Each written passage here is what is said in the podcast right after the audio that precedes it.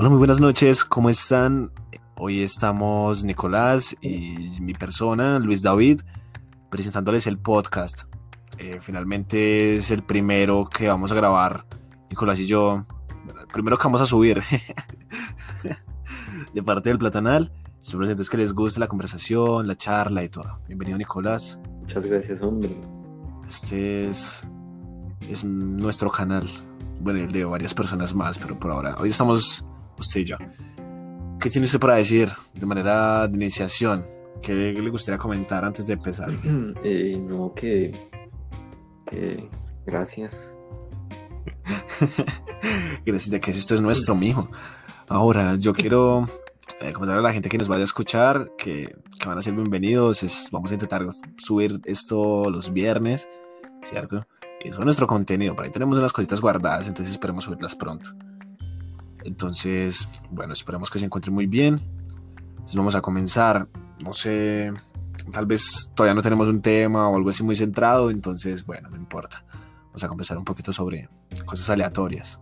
Ay, Pandillas Guerra y Paz. Esa es una cosa loca, amigo. Debería vérsela. Pero la serie, pues... yo también me lo veo porque es como el típico clásico que todo el mundo se lo vio, pero yo no alcancé. Entonces cuando lo retransmitan en un horario que yo lo pueda ver, lo voy a ver. Ay, ¿usted cree que eso lo van a retransmitir? Eso hasta las grabaciones están dañadas, las del principio. Retransmitieron... ¿qué? Pasión de Gavilanes. Sí, que Rey Paz no tuvo tanto auge. Como le digo, las grabaciones, pues busca por ahí, las grabaciones están dañadas, tienen audio recortado y cosas así. Eso es una producción indie, ¿cierto? O eso es una producción indie, que parche. Sí será indie, porque eso lo mostraron pues en grandes canales, por así decirlo. Pandilla que ripas, sí. Pues eso yo solo lo vi que era en RCN, RCN. Pues yo no lo llegué a ver, yo estudiaba por la mañana. Me parece grande. Pues hombre, grande de corazón. Ay. Ahora, superproducción, Chepe Fortuna. Ay, ver. Tremendo vacío. Ver Pandillas, Guerra y Pases. Muy parches, ver como un reflejo de como de lo que querían hacer los medios en esos tiempos. De hecho yo lo comparo ahorita que lo estaba viendo, lo comparo con La Rosa de Guadalupe. Solo que mejor. Pero ¿cómo puedes ver? ¿Cómo? Bueno, hacer un remake de una novela de esas. Hicieron el de La Vendedora de Rosas. Eso tiene remake. Sí, tiene una novela, o sea, eso primero fue la película, ¿cierto? La que todos conocemos en Colombia. Y se hizo tan popular que hasta el año pasado sacaron una novela. Creo que fue el año pasado que sacaron una novela entera. ¿Y qué tal? No me la vi, pero no estuvo tan buena como la primera. Es que la primera salió en el 98. Mi perro. Más o menos como... y la segunda del año pasado, bueno... casi 20 años. Vea. Yo no me ni la... Ahora, otra superproducción, una cosa de locos en la que se invirtió un capital impresionante en cuanto a guión, en cuanto a... uy, en cuanto a cámara, y toda la producción artística. La Gorra.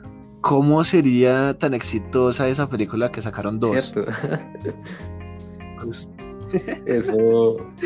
La Gorra. Para verlas tan colegios, 3 veces por año. 47 minutos 52 segundos de pura emoción. No, eso es una cosa indescriptible. Y la 2 sí duró 1 hora y 24 minutos. ¿Ah? Eso dura tan poquito. La 1 sí, la 2 sí dura 1 hora y media. Qué parche, man.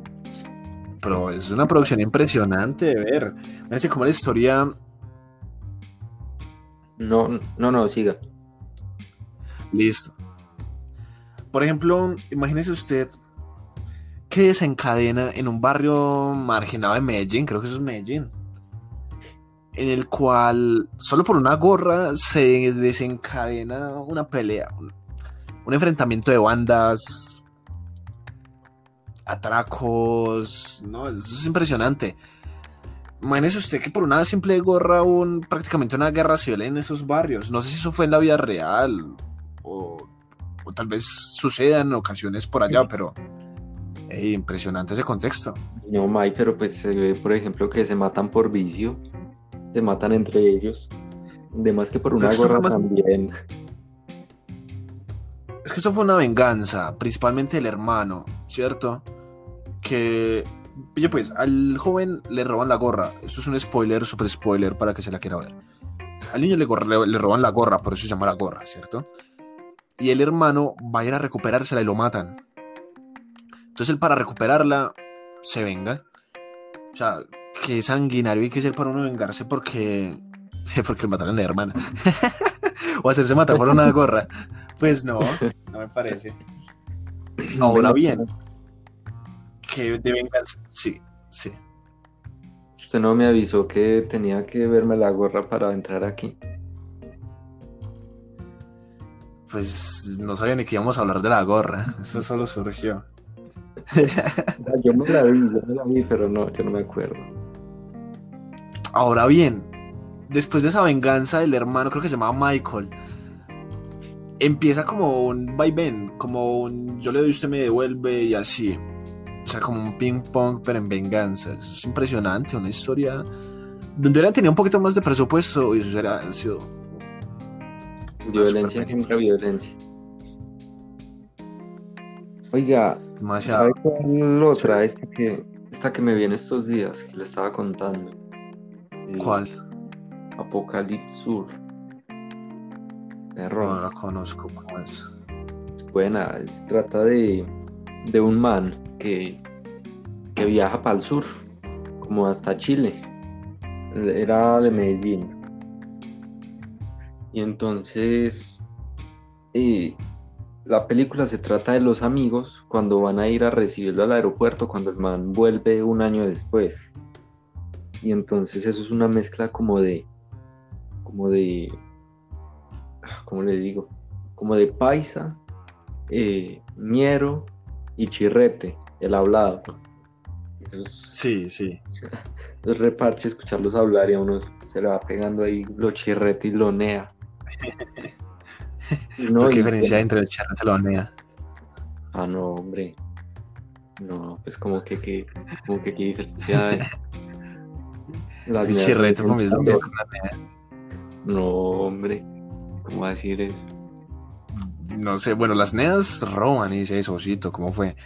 Pues un charrete dice, paisanito, ¿cómo fue? Pues no sé, es como los acentos estadounidenses, yo no los noto. Para mí solo hay dos clases de hablado, el normal y el chirrete y al resto. ¿Qué eres, costeño? Normal. Yo me río mucho con esas imágenes así. Este man ya está aquí ganándose enemigos en el polvo. Yo no tengo enemigos. Los enemigos me tienen a mí. Con los tapabocas para proteger a mi familia. Aparte está la película que le digo, esa es en la época de Pablo. Y no es muy parche, pues como refleja la sociedad en ese tiempo en la película. Ay, no, sí. Quería vérsela, es súper indie. Sé que le gusta lo indie. Ahora, yo quiero que nos veamos dos películas y en un podcast futuro nos conversemos un poco sobre ella. La primera que propongo es Perro come perro. Yo la tengo comprada, yo me la compré por una plataforma digital, pero nunca me la he podido ver. Perro come perro. ¿Usted se acuerda de Pablo León, de la novela del El Capo? Sí. Ese señor, él es el que actúa en Perro come perro. Es una película como también del contexto como Pablo Escobar, tipo así, pero no está Pablo Escobar, ¿cierto? Sí. Entonces, bueno, hay que vernosla. Es así por acción colombiana. Y la segunda, Los días de la ballena. Ese es más reciente. Sí. Super indie. Hay que vernosla. Y pero también es en Medellín. Son dos grafiteros que es una historia de amor, y Pandillas también, es muy buena. Nos la vamos a ver entonces para la siguiente, ¿ok? Bueno. Breve pues. Ahora conversemos de lo siguiente. De Gustavo Bolívar y por qué ha hecho tantas novelas sin que nosotros nos diéramos cuenta. Pero es que a ver, ¿cuánta televisión no ve uno sin darse cuenta de quién rayos la hizo en todas las series? Pues es que no, bueno, pero es que series de vez en cuando, uno no ve siempre series estadounidenses, colombianas, uno no le importa, pero son novelas que uno se ve todos los días, Nicolás. En el inicio dice, los productores, productor ejecutivo, director, y yo nunca en ningún momento recuerdo haber visto a Gustavo Bolívar en Sin Tetas No Hay Paraíso, y en esas que continuaron ahí, pura ficción. En El Capo, nunca lo vi. Ni en Tres Caínes. El Capo sí es de él. Ay, esa novela es bacana. Pues. No, ese man. Yo recuerde. Yo nunca me la vi como tal, así con continuidad, pero recuerdo que era buena. No, ese man tiene severas series. Definitivamente. Y Pandillas Guerra y Paz, que es también. Yo creo que esa es con la que inició él. May, pero es que no a lo bien esa serie es una joya. Yo en cada capítulo que me veo, no, yo quedo maravillado. Eso, el tema, esa serie es de cuándo, búsquese usted ahí. Del 93 creo, mira. Bueno, serie de televisión. No, del 99, el 99. 99, May. Y por ejemplo al principio el tema, ah bueno, usted no la vio, pero le cuento. Al principio forman, por ejemplo, una vieja que es violada, forma un grupito con sus amigas, pues también es muy ficticio, pero no importa. Forma un grupito con unas amigas para darle duro a manes, y entonces, no sé, se ve como el feminismo ahí a tope. Yo, y no, este señor estaba súper adelantado a la época. En ese momento, definitivamente. Ahora... ¿Usted ha visto Rosario Tijeras? Esto también no. Es severa. A mí me encantó. Creo que hubo una también mexicana o de El Salvador, no me acuerdo cómo fue. Pero la original fue colombiana. Sí, señor. Y la historia... Uy, es que qué parche. Es como una historia que nunca pasa. Pero es muy gracioso. Es un man de familia pudiente que se enamora... de una de barrio, ¿cierto? Curiosamente, por él enamorarse de ella, le pasan unos cacharros impresionantes, pero toda la trama, toda la escritura, todo eso es... Pues fue como bien trabajada, pues es gracioso, porque es que aquí en Colombia, claro que la televisión y todo esto es súper viejo, pero empieza a notarse cuando le empiezan a meter plata a las cosas. Es muy fácil. Se nota la evolución. Sí, definitivamente. Yo eso tampoco me lo vi. ¿Sabe qué? Yo me acuerdo que en el colegio hablaban de eso y que no sé qué. Y yo era ahí sano. Cuando dice Rosario, tú sabes que por ti me muero. Buena. Yo casi no veía televisión. Rosario Tijeras. ¿De también. Cuándo es? Este es del 2010, según veo aquí. Uy, ayer. Ah, no, esta es una copia. Ah, pero no, que esa es una película. Telenovela, no, 2010, sí, 2010 telenovela. Pero la primera que salió, vamos a mirar, fue en el 2005 y fue una película mexicana. Ah, no, también colombiana. Ey, qué curioso. No lo conocía. Pero bueno, ya lo sabemos, son cosas que vamos aprendiendo, ey. Para eso estamos. Uno no se va a dormir. Ahora, hubo una cosa cuando yo estuve conversando con una persona y me decía, cuando yo le empecé a hablar de las superproducciones y todo esto, uy, me empezó, pues me abrió mucho los ojos, porque es que la primera superproducción, bueno, según él me cuenta, yo eso realmente no conozco para nada, que se llamaba Calamar. Es una novela viejísima, del 89, donde sale Guriguri, bueno, unos personajes ahí súper extraños. Yo no la recuerdo, yo no la conozco, mi mamá todavía no había nacido cuando eso salió. Bueno, sí, pero estaba todavía bebé cuando eso salió. Entonces, ¿a qué voy? Que también es un ícono colombiano, pero no lo conocemos. Pues hay muchas cosas que son excelentes y todavía no las destacamos en Colombia. Entonces, bueno, hay que empezar a estudiar un poquito sobre eso. La estrategia del caracol. Uy, men, esa película definitivamente... yo la vi, yo estaba en Panamá y me dan ganas de volverme para Colombia. Yo veo esas producciones como tan simples, pero tan bien escritas, que yo dije, no, me tengo que ir a grabar algo así por allá. Y cierto, pues, no. Otra cosa, venga, ¿usted qué piensa de Los Colores de la Montaña? Yo la recuerdo muy vagamente, pero es una producción muy original, muy profesional, digo. Yo, en cuanto a calidad, pues sí, en cuanto a calidad, como en esos aspectos de, pues, ¿cómo se dice? Lo audiovisual, yo la veo bien. Lo que pasa es que... yo me acuerde, uy, perro, esa película a mí me aburrió el resto, pues aunque era más estilo documental, pero... Sí, es eso, ahora bien, eso es como la gorra, pero con más plata invertida.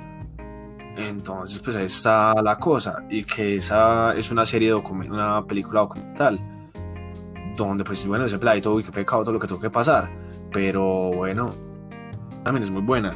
Ahora, la estrategia del caracol, hablemos de esa. ¿Usted qué opina sobre...? Uy, no, es que se van... Uy, pillo. Señor. Él era un abogado, ¿cierto? Según mal no recuerdo. Pero ni siquiera había terminado de estudiar, creo, ¿o sí? Creo que sí, creo. Bueno, el contexto de todo esto... les voy a volver a hacer un spoiler gigantesco. La voy a resumir en 30 segundos. Películas en 30 segundos con Luis. Hay una gente que vive en una pensión en Bogotá. Bueno, una pensión, eso se le llama así, ¿cierto? Es una casa súper gigante con muchas piezas. Sí. Una vecindad. Sí. ¿Cierto? Creo que aquí en Colombia le llaman más como pensión. Bueno, en fin. Eran unas familias muy pobres. Eso era en Bogotá. Y el dueño de esa gigantesca casa quería desalojar a la gente. Entonces la gente decía, pero hey, no, usted no nos puede alojar, paila. ¿Cómo es, pues? Y no tenían para dónde irse. Entonces, entonces, ¿cuál es la estrategia del caracol? Usted ya sabe cómo es la estrategia del caracol. Un caracol se lleva a su casa a cualquier parte donde vaya. Entonces, ¿qué hicieron ellos? Pasar los muebles, pasar la casa, pasar paredes y todo para otra parte.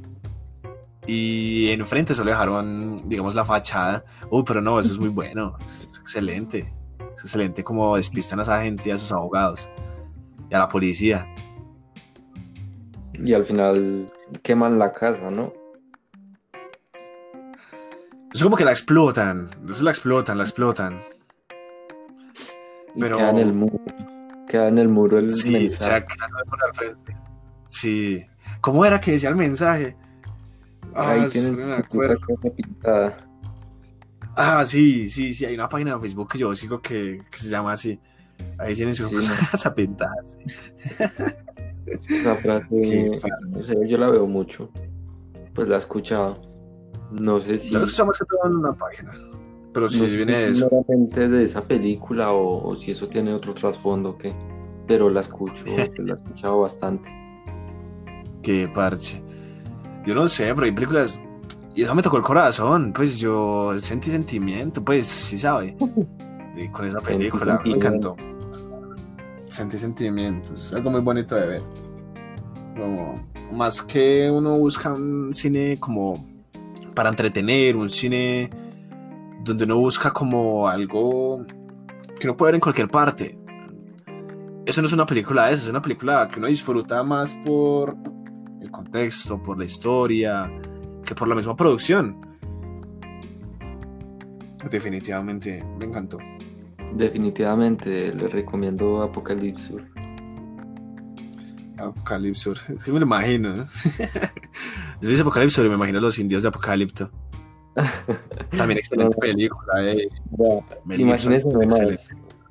Imagínense nomás que uno de los personajes tenía una iguana que se llama Marihuana. La Oscar de una vez, eso está que en Netflix, ¿no? ¿En dónde? No, YouTube, mijo. Super indie. Es que en Netflix, man. Del 2005, ¿cómo? Drama. Tiene un 6,4 de 10. Ay, es. Venga, busque cuánto tienen estas otras que hemos hablado. ¿Cuánto tiene La estrategia del caracol? La estrategia, vamos a ver. Pues es que no todas salen, todas no salen. Pues aquí me sale al 94% de las personas les gustó esta película. Y según Film Affinity tiene un 7,3 de 10. ¿Cuál otra habíamos hablado? ¿Cómo? ¿Cuál otras habíamos hablado? Solo esas, La gorra. La gorra. Bueno, yo no creo que se tenga alguna calificación en sí. No, yo creo que sí. No tiene. La gorra. Pille pues, La gorra, primera película que le gana la piratería. Es un artículo del Universal. Eso es. ¡Qué parche! Primera película que le gana la piratería colombiana. La primera película que le gana un pleito legal a la piratería fue filmada por un cartagenero. Imagínense. Pues, espera, a ver, yo le voy a dar aquí un poquito. Fue rodada en su totalidad en el municipio de Dosquebradas. Ah, no, eso fue en Risaralda. Allí. Estamos a una hora del centro histórico, del epicentro. Qué lado. Ah, pues, yo hablando de Medellín, qué tonto. Qué parche. Bueno, y vamos aprendiendo. De dicha historia existen dos versiones, una realizada en 2007, mientras que la segunda fue concebida en 2010. Barrio de los Guaduales en Dosquebradas. Qué parche, pilla. La primera fue el resultado de un taller con jóvenes en riesgo que patrocinó la alcaldía de Pereira. Ay, sí, se basan en hechos reales. Sí. Sí. Por la parte se siente. Oye, pues, la historia se basó en hechos reales que tienen que ver con un conflicto que surgió entre dos pandillas por el robo de una gorra. A partir de este incidente, se desencadenó una sangrienta guerra que desembocó en el famoso hecho de los piernas cruzadas. Hay que buscar, anote ahí, los piernas cruzadas. Una estrategia mediante las cuales las mujeres de los pandilleros se negaron a tener relaciones sexuales hasta que les dieran fin a los combates. Imagínense. Y hablando aquí de feminismo. Y que una mujer. Ey. En Colombia eso es muy buen feminismo. Imagínese usted. Coro, Brian, pero. Yo no lo voy a soltar eso hasta que usted deje de pelear por allá, mía. Muy gracioso. Las piernas cruzadas, ey. La guerra. Qué parche. Ey, no hay mejor arma que eso. Ahora, la primera producción, cuando fue hecha, se hicieron varias copias que fueron regaladas a los jóvenes. Ok, parche. Pero uno de ellos regaló su disco compacto a un productor de discos y películas piratas, quien no solo multiplicó el material, sino que también lo subió a internet y la historia se convirtió en viral. Qué parche. Mire, pues, me enteré de ese procedimiento, contó Lozano, porque de un momento a otro el correo electrónico se me comenzó a llenar de mensajes de personas conocidas y no conocidas alrededor del mundo, quienes me felicitaban por la película. Después comencé a averiguar y supe que el CD estaba rodando en las ventas informales, no solo de Dosquebradas, sino de todo el país. Bueno, usted, ¿quién tiene ese CD? Eso debe ser una joya. La reliquia, patrimonio nacional. Qué parche. Qué parche. Por la cantidad de visitas, 7 millones de personas han visto esa película en YouTube. Quién sabe, por otros medios. Es una de las películas más vistas en Colombia durante los últimos años. Como La Vendedora de Rosas y Sumas y Restas. Esa también es una muy famosa, pero no la he visto. Yo no la había escuchado. Sumas y Restas, yo sí la había escuchado de parte de mi familia, pero nunca le llego a prestar atención. Qué gracioso. Ah, ahora, después de que él soltó ese CD, bueno, después de que logró, digamos, aclarar todo, ahí fue cuando empezó a grabar la segunda, con un patrocinio privado. Y ahí fue ya cuando eso se hizo un poquito más, se hizo un poquito más bien, más mejor. Menos peor. Qué gracioso. Venga, y la segunda pues, también pasan hechos reales. Yo no creo, pero pues algo sí tendrá de real. Ahora bien, dice aquí, Lozano Pineda, él fue que hizo La Vendedora de Rosas, creo. Él dijo, estima que en cierta forma la piratería beneficia al artista en el sentido de que ayuda a promocionarlo con alcances insospechados, pero lo malo es que el reconocimiento de las ganancias no se da por la piratería. Entonces, ¿qué dilema hay eso? ¿Qué dilema usted invertir tiempo, dinero y todo? Y tener dos opciones. Primero, creo a poquita gente que usted le paguen, o que muchísima gente llegue a su contenido pero sin ninguna remuneración. ¿Qué dilema? ¿Para qué lo quiera? Pues no sé. Si usted, por ejemplo... Sí. Si, por ejemplo, el man... Pues el man ahí igual se dio a conocer. Y ya para futuras obras, pues ahí ya se puede cuidar un poquito más y ya esa piratería le ayudó mucho. No sé, igualmente ahora va a dar buen, pues como buen, ¿cómo se dice? Buen alcance. Sí, es que de primera película sería muy bueno, ¿cierto? Y muy de buenas el man, porque pues hombre, trabajar con actores naturales no creo que sea muy fácil. Ahora bien, pues el man lo hizo por casualidad, él ni siquiera quería vender, entonces sí pilla, el man le favoreció. Pero hay otras personas que por ejemplo invierten plata, invierten tiempo y todo eso, y nada, no los ve nadie. Es un fracaso. A mí me da miedo que eso me pase. No, pues es que yo creo que uno debe ir con mentalidad de que eso le va a pasar.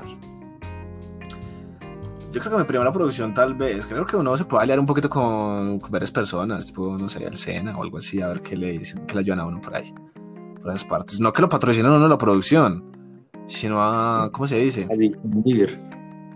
Eso, tipo, por ejemplo, Tecnocademy, no sé, uno de nuestros estudiantes de diseño hizo esto, algo así, sería parche. Bueno, los contactos, lo internacionalizamos. Hay que conseguir contactos, pero contactos con famosos. Por ejemplo, yo conozco a famosos, yo conozco a Carolina Cruz, yo creo que yo la conozco, ¿se acuerda? En quinto, cuando estudiamos en la Asunción. Yo no me acuerdo, era una Carolina, de RCN. Sí. Qué gracioso. Ya no, digámosle, usted hace eso y la contacta y le dice, ¿se acuerda de mí? Yo tengo una foto con usted como en cuarto, en cuarto grado. Ahora imagínese llegar a volverme, imagínese llegarme a volver famoso y que ella diga, yo en algún momento la entrevisté.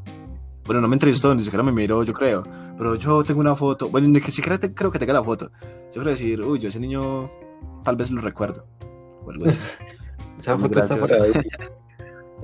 Sí, yo se la muestro y digo, Carolina, mira, éramos tú y yo. Pues sí, yo ya viejita. Y le propongo matrimonio, Carolina. Y digo, casémonos, moro. Ay, y bueno, gente, pues aquí ya estamos despidiéndonos. Ya conversamos lo que tenemos que conversar, hablamos lo que tenemos que hablar. No sé si Nico te quiera decir algunas palabras de despedida. No, entonces la cita queda para el otro viernes, hablar de cómo se llaman las películas. De Perro Come Perro y Los Días de la Ballena. Listo. Para que el que escuche esto, si quiere vérsela y entrar en contexto este fin de semana también, para que comentemos un poco sobre eso. Listo. Entonces, gente, muchísimas gracias por llegar hasta aquí, el que haya llegado. Que tengan una excelente noche. Hasta el siguiente viernes. Feliz noche.